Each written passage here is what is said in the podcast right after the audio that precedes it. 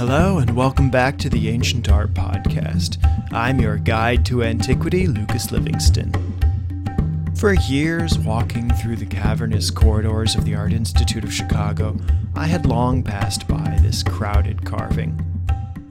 The figures are certainly well formed. The artist has paid careful attention to detail with the flow of drapery and modeling of faces, but overall, the composition is a little bit busy.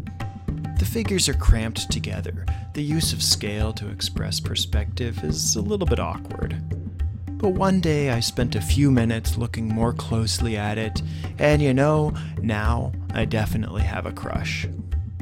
Here we see two stories from the life of Buddha.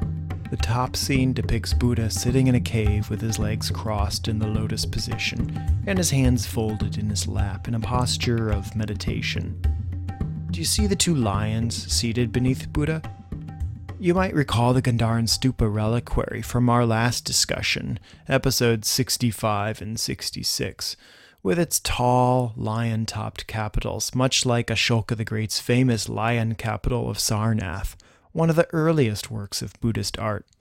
Lions were adopted as Buddhist symbols, crying out the message of Buddha in four directions.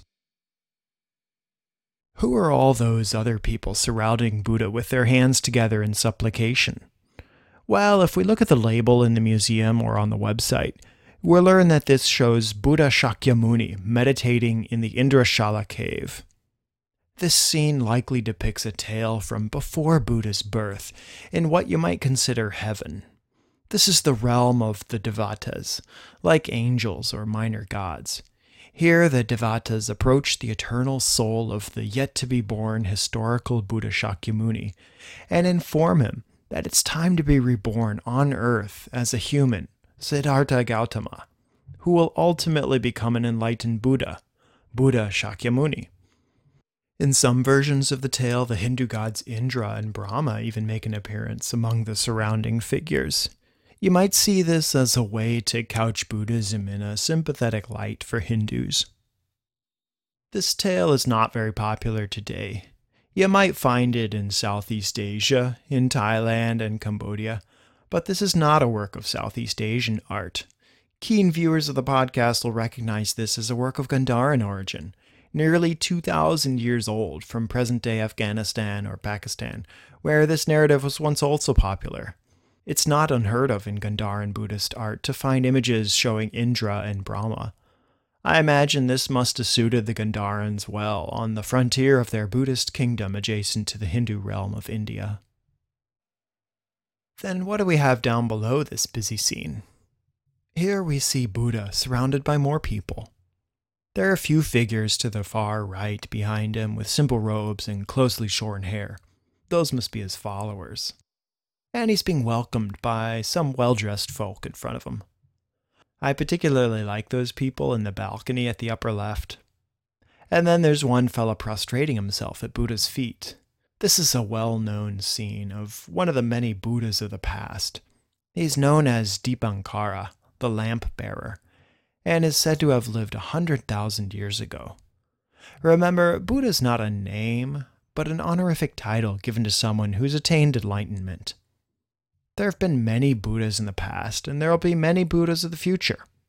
The prostrate figure is an ascetic hermit by the name of Sumedha, he was once a rich Brahmin, but he cast off all that materiality, presumably to find inner peace through the path of Dipankara Buddha. When Dipankara approached, Sumedha kneeled down and laid his long matted tresses of black hair over a mud puddle, so that Dipankara may cross without soiling his feet. With this kind gesture of piety, Dipankara revealed a magnificent prophecy to Sumedha that he, Sumedha, in the ages of the future will come to be a Buddha called Shakyamuni.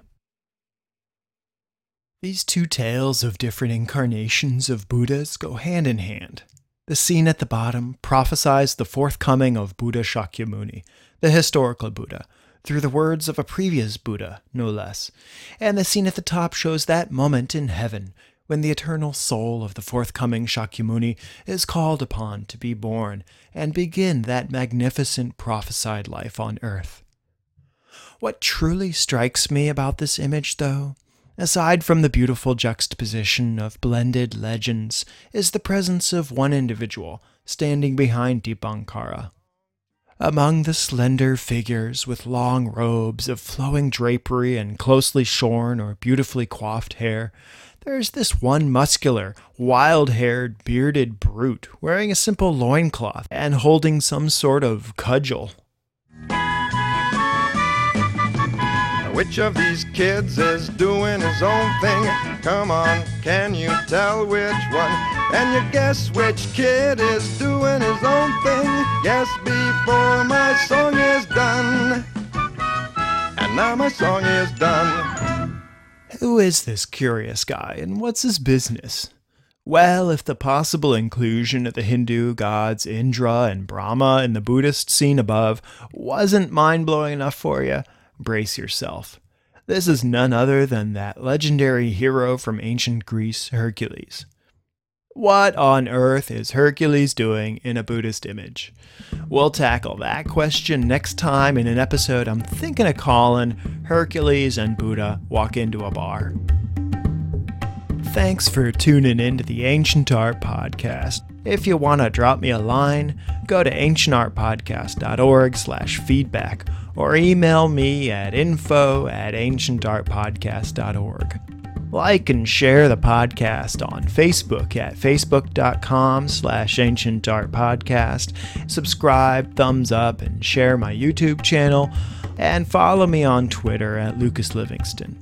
Thanks, and see you next time on the Ancient Art Podcast.